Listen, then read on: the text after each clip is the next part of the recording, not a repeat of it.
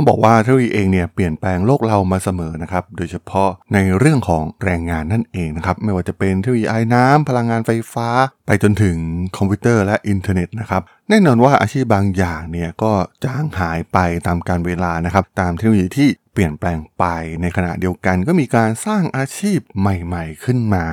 ตอนนี้เรียกว่ามันเป็นจุดเปลี่ยนครั้งสำคัญอีกครั้งหนึ่งนะครับ หลังจากยุคของอินเทอร์เน็ตนั่นก็คือ การพัฒนาอย่างก้าวกระโดดของเทคโนโลยี AI นะครับ โดยเฉพาะบริษัท OpenAI เองนะครับที่มีบริการอย่าง ChatGPT เองได้มาสร้างความเปลี่ยนแปลงครั้งใหญ่ให้กับโลกเราสำหรับพอดแคสต์ EP นี้มาจากบทความหนึ่งของ The Next Web นะครับที่กล่าวถึงเรื่องของเทคโนโลยี ChatGPT d a l e และเครื่องมือ AI ต่างๆ เนี่ยจะส่งผลการทำงานในอนาคตอย่างไร ไปรับฟังกันได้เลยครับผม You are listening to Geek Forever podcast. Open your world with technology.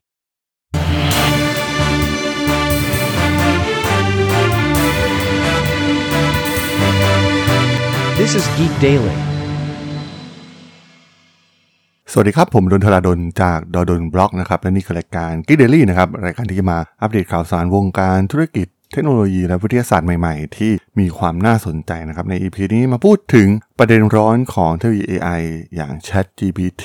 ของ OpenAI กันอีกครั้งหนึ่งนะครับ มีบทความหนึ่งจาก The Next Web นะครับที่พูดถึงว่าในอนาคตเนี่ยมันจะส่งผลกระทบต่อตลาดแรงงานอย่างไรบ้างนะครับ โดยมีการพูดคุยกับนักวิจัยด้าน AI 5 คน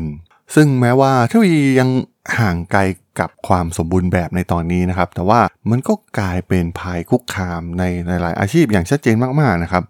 อย่างแรกก็คงจะเป็นเรื่องของความคิดสร้างสารรค์สำหรับเราทุกคนนะครับ มีการสัมภาษณ์ลินปาร์เกอร์ รองอธิการบดีมหาวิทยาลัยเทนเนสซีนะครับเขาได้กล่าวว่า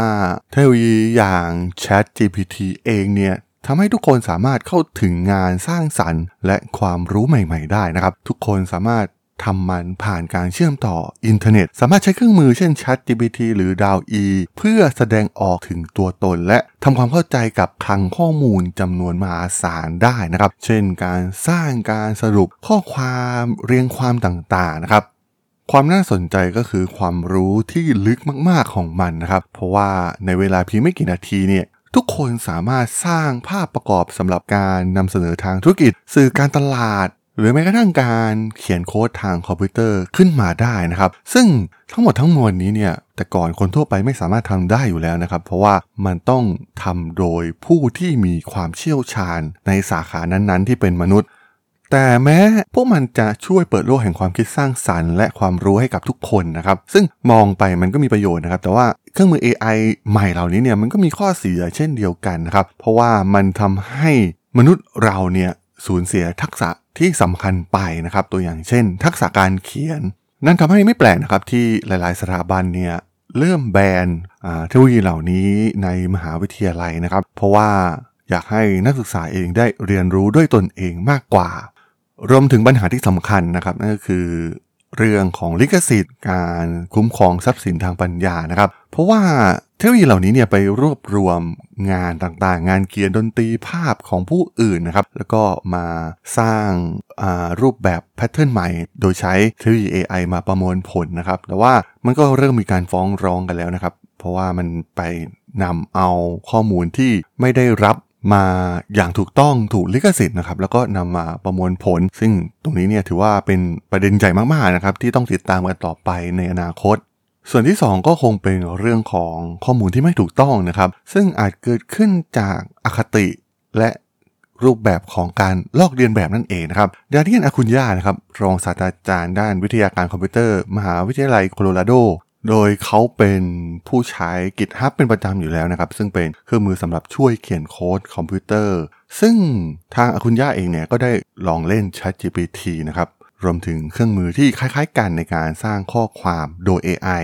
ซึ่งพบว่ามันช่วยอะไรหลายอย่างมากนะครับ เพราะว่าเป็นการแปลงข้อความความคิดต่างๆ ให้กลายมาเป็นโค้ดนะครับ ปรับปรุงชุดความคิดสร้าง solution ด้วยซอฟต์แวร์ใหม่ที่ เขาเองเนี่ยก็แทบไม่รู้ว่ามีมันมาก่อนนะครับ ซึ่งแม้มันจะมีข้อดีมากมายนะครับ แต่ว่ามันก็มีข้อความบางอย่างที่ไม่ถูกต้องเช่นเดียวกันนะครับ บางครั้ง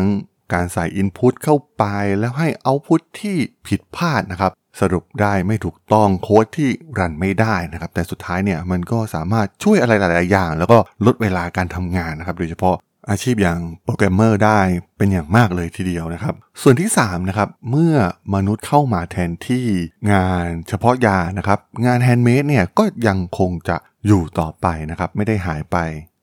ศาสตราจารย์เคนทาโร่โทยามะนะครับ จากมหาวิทยาลัยมิชิแกนเนี่ยได้กล่าวถึงเรื่องนี้นะครับว่ามนุษย์เนี่ยชอบที่จะเชื่อในความพิเศษของพวกเราทุกคนนะครับ แต่ว่าวิทยาศาสตร์และเทคโนโลยีเนี่ยได้พิสูจน์ซ้ำแล้วซ้ำเล่านะครับว่าความเชื่อนี้เนี่ยมันผิดนะครับครั้งหนึ่ง ผู้คนเคยคิดกันว่ามนุษย์เป็นสัตว์ชนิดเดียวนะครับ ที่สามารถใช้เครื่องมือ สร้างทีม หรือเผยแพร่วัฒนธรรม แต่ว่าวิทยาศาสตร์ได้แสดงให้เห็นว่าสัตว์อื่นๆ ก็ทำสิ่งเหล่านี้เช่นเดียวกันนะครับ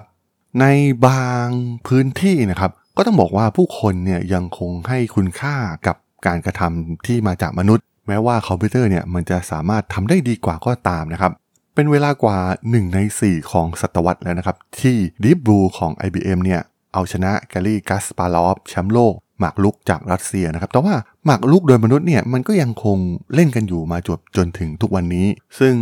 ในหลายๆ field นะครับ มันก็จะเป็นการผสมผสานระหว่างมนุษย์กับเทคโนโลยีอย่าง AI นะครับ การผลิตในปริมาณมากๆเนี่ยอาจจะทำโดยใช้หุ่นยนต์ แต่ก็ต้องมีคนมาดูแลเครื่องจักรนะครับ แล้วก็ยังมีตลาดสำหรับผลิตภัณฑ์ อย่างผลิตภัณฑ์ handmade อยู่ และแน่นอนว่าความก้าวหน้าของ AI เนี่ยจะทำให้งานจำนวนมากหายไปนะครับ แต่ว่าคนที่มีทักษะด้านครีเอทีฟสูง จะมีความร่ำรวยมากขึ้น แต่จำนวนจะน้อยลงไปนะครับ และผู้เป็นเจ้าของเทคโนโลยีที่เกี่ยวกับความคิดสร้างสรรค์เนี่ยจะกลายเป็นมหาเศรษฐีคนใหม่นะครับ ส่วนที่ 4 ก็คือเรื่องของงานเก่าที่ต้องจากไป แล้วก็มีการสร้างงานใหม่ขึ้นมานะครับ Mark Finlayson นะครับรองศาสตราจารย์ด้านวิทยาการคอมพิวเตอร์จาก Florida International University เนี่ยได้กล่าวถึงเรื่องของโมเดล ChatGPT นะครับโมเดลภาษาขนาดใหญ่เหล่านี้เนี่ยได้รับการฝึกอบรมเกี่ยวกับจำนวนคำที่เป็นจำนวนที่มากมายมหาศาลนะครับนับล้านล้านคำทำให้หลายๆ คนประหลาดใจ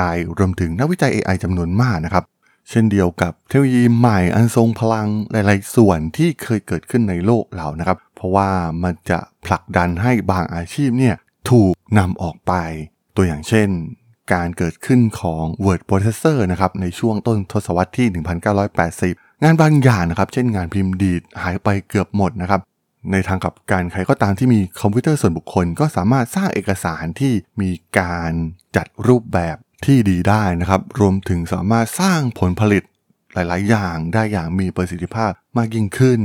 นอกจากนี้ยังมีงานแล้วก็ทักษะใหม่ ๆ ที่ไม่เคยมีมาก่อนนะครับ เช่น เรื่องของการใช้โปรแกรม Microsoft Office หรือตลาดสำหรับการผลิตเอกสารที่เป็นเอกสารระดับไฮเอ็นนะครับ ที่ใช้ความสามารถที่มีความซับซ้อนใช้สูตรการคำนวณต่างๆ และต้องใช้ความเชี่ยวชาญมากยิ่งขึ้น เช่นเดียวกันนะครับ เมื่อเกิดเทคโนโลยีอย่าง ChatGPT เองเนี่ยเราก็ไม่จำเป็นต้องขอให้คนอื่นทำการร่างข้อความโดยทั่วไปอีกต่อไปนะครับ ซึ่ง ChatGPT เนี่ยจะเปิดวิธีการทำงานใหม่ ๆ แล้วก็ยังนำไปสู่งานใหม่ที่อาจจะจินตนาการไม่ถึงอีกด้วยนะครับ เช่นการสร้างชุดคำถามนะครับ หรือว่าชุด Input ที่จะให้ทาง ChatGPT เนี่ยคอยตอบนะครับ ซึ่งมันก็ต้องอาศัยทักษะ บางครั้งอาจจะต้องมีความเชี่ยวชาญเฉพาะด้านโดยเฉพาะนะครับเพื่อให้เอาพูดมันออกมาได้มีประสิทธิภาพสูงสุด ซึ่งแม้ว่าโมเดลภาษาเหล่านี้เนี่ยจะทำให้เกิดการหยุดชะงักของบุคลากรที่ใช้ความคิดสร้างสารรค์ แต่ก็ยังมีโอกาสอีกมากนะครับสำหรับผู้ที่เต็มใจที่จะปรับตัวแล้วก็นำองค์ความรู้ของมนุษย์เราเนี่ยไปประสานกับเครื่องมือใหม่ อันทรงพลังเหล่านี้นั่นเอง สำหรับหัวข้อสุดท้ายนะครับนั่นก็คือการก้าวกระโดดของเทคโนโลยีเนี่ยทำให้เกิดทักษะใหม่ๆนะครับเคซี่กรีนนะครับศาสตราจารย์ด้าน Biomedical Informatics ที่มหาวิทยาลัยโคโลราโด ได้กล่าวถึงเรื่องนี้ไว้ว่าเทคโนโลยีเนี่ยจะเปลี่ยนลักษณะงานนะครับ ตัวอย่างในเรื่องของชีววิทยาและการแพทย์เนี่ยได้รับการเปลี่ยนแปลงครั้งสำคัญนะครับ การพัฒนาโมเลกุลอย่างรวดเร็ว เช่น การจัดลำดับ DNA ที่รวดเร็วและราคาไม่แพงนะครับ รวมถึงการแปลงรูปแบบยาเป็นดิจิตอลเอง ในรูปแบบของแอป telemedicine หรือว่าการวิเคราะห์ข้อมูลต่างๆนะครับ การเปิดตัว ChatGPT ของ OpenAI เนี่ยมันทำให้เกิด การก้าวกระโดดไปอีกขั้นนะครับ เพราะว่า ChatGPT เองเป็นรูปแบบภาษาขนาดใหญ่ที่มีความล้ำสมัยมากๆนะครับมีอินเทอร์เฟซการใช้งานที่เรียบง่ายนะครับเกิดความก้าวหน้าอย่างรวดเร็วของเทคโนโลยี AI ที่อยู่เพียงแค่ปลายนิ้วของเรานะครับซึ่งความรู้สึกนี้เนี่ยมันคล้ายกับการปฏิวัติการค้นหาข้อมูลบนอินเทอร์เน็ต จากการถือกำเนิดขึ้นของ Google นั่นเองนะครับมันทำให้เกิดทักษะใหม่ๆนะครับที่จะ ดึงเอา output ที่ออกมาจาก ChatGPT ที่ดีที่สุดนะครับ จาก Input ที่มนุษย์เราก็ต้องคิดนะครับว่าทำอย่างไงถึงจะสร้างผลลัพธ์ที่ต้องการได้นะครับ ก็ต้องบอกว่าเช่นเดียวกับเทคโนโลยีหลาย ๆ อย่างนะครับ วิธีที่มนุษย์เราเนี่ยมีการตอบโต้กัน ก็จะเปลี่ยนแปลงไปนะครับในยุคของโมเดล AI ที่อาจจะสามารถเข้าถึงได้ง่ายในอนาคตนะครับ เราก็ยังไม่รู้ว่ารูปแบบ business model ที่ชัดเจนของ ChatGPT จะเป็นอย่างไรนะครับ อาจจะเปิด Open แบบ Google แล้วก็ไปคิด business model ใหม่ๆ ของพวกเขาก็ได้ หรือว่าอย่างที่ข่าวที่ลดลอดออกมา อาจจะคิดเป็นการ subscription รายเดือนนะครับ เพื่อใช้แบบโปรอะไรทำนองนี้ มันก็เป็นไปได้นะครับ แต่ว่าสุดท้ายแล้วเนี่ยเราก็อยากที่จะเห็น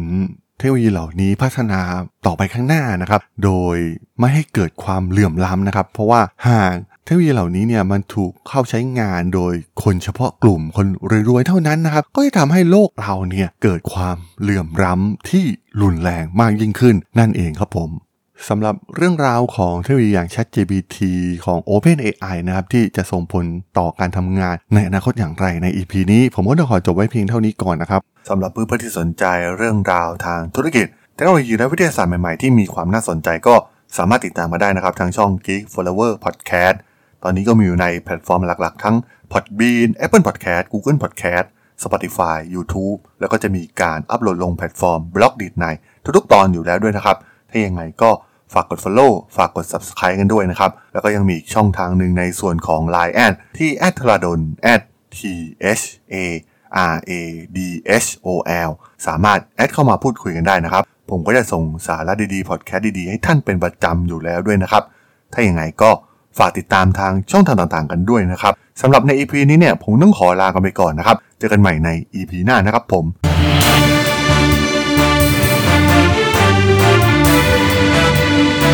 Música